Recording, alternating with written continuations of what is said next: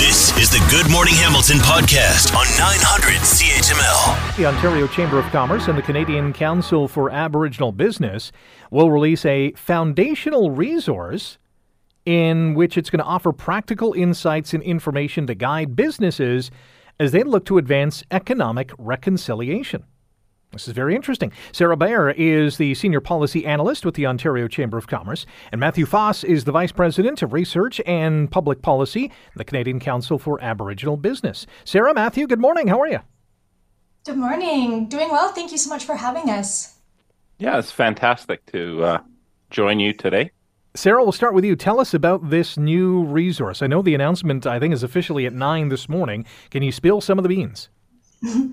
Absolutely. Um, so we're very thrilled to be partnering with the Canadian Council for Aboriginal Business on this really important work where we're looking to really provide some context for the roles and responsibilities of non Indigenous businesses in taking real tangible steps towards advancing economic reconciliation with Indigenous peoples and businesses and communities, and really setting the stage that you know, reconciliation, there's both a moral and economic imperative to doing this work.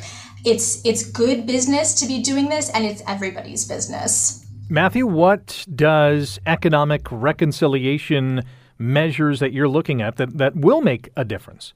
Well, we're we're looking at uh, quite a few things with respect to that, but specifically through this resource, just an opportunity to offer some more practical guidelines to um, companies and entrepreneurs as to how to get involved, how to actually start the journey towards reconciliation in a meaningful way. And can you give us maybe an example of how businesses can do this? Well, part of it is uh, just making sure that they operate inclusively and considering indigenous suppliers in their um, supply chains. Sara, back to you. How can non Indigenous businesses participate or access this resource? Is there a website? Is is there a, uh, a brick and mortar place that they can visit? So we will be releasing the resource, as you mentioned, um, later today. So that will be on the Ontario Chamber of Commerce website. Uh, you'll see it all over our social media and otherwise. Um, but also would just mention that this is really kind of an initial part of the work that we're doing with CCAB. We also have a wonderful, um, brilliant advisory committee of different Indigenous business leaders who are helping to guide this work, um, which is going to inform future phases of this initiative, which will include deeper engagement with Indigenous and non Indigenous businesses, um, and an, another resource to come, and an event where we really want to be able to build connections between Indigenous and non Indigenous businesses. So, this is just part one, lots more to come. So, do stay tuned to our channels, CCAB channels, to learn more. We're talking about a new foundational resource that will advance economic reconciliation with our two guests, Matthew Foss from the Canadian Council for Aboriginal Business and Sara Beyer from the Ontario Chamber of Commerce. Matthew, do you have any uh, current examples of businesses leading the charge when it comes to economic reconciliation?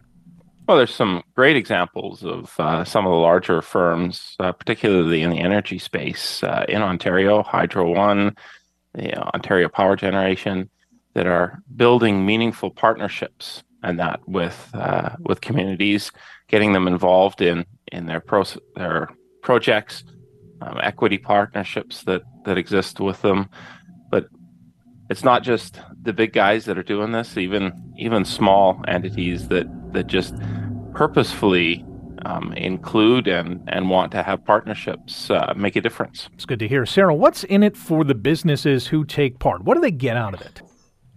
Yeah, what, what we really wanted to be able to provide some context for here is that there is tremendous value in working, as Matthew said, in, in real meaningful partnership with Indigenous peoples for both uh, Indigenous businesses and communities, but also for non Indigenous ones as well. So, some of the things that we look at in this resource are, you know, the GDP and business business growth opportunities, um, opportunities to strengthen our labor force, our supply chains, as Matthew mentioned as well.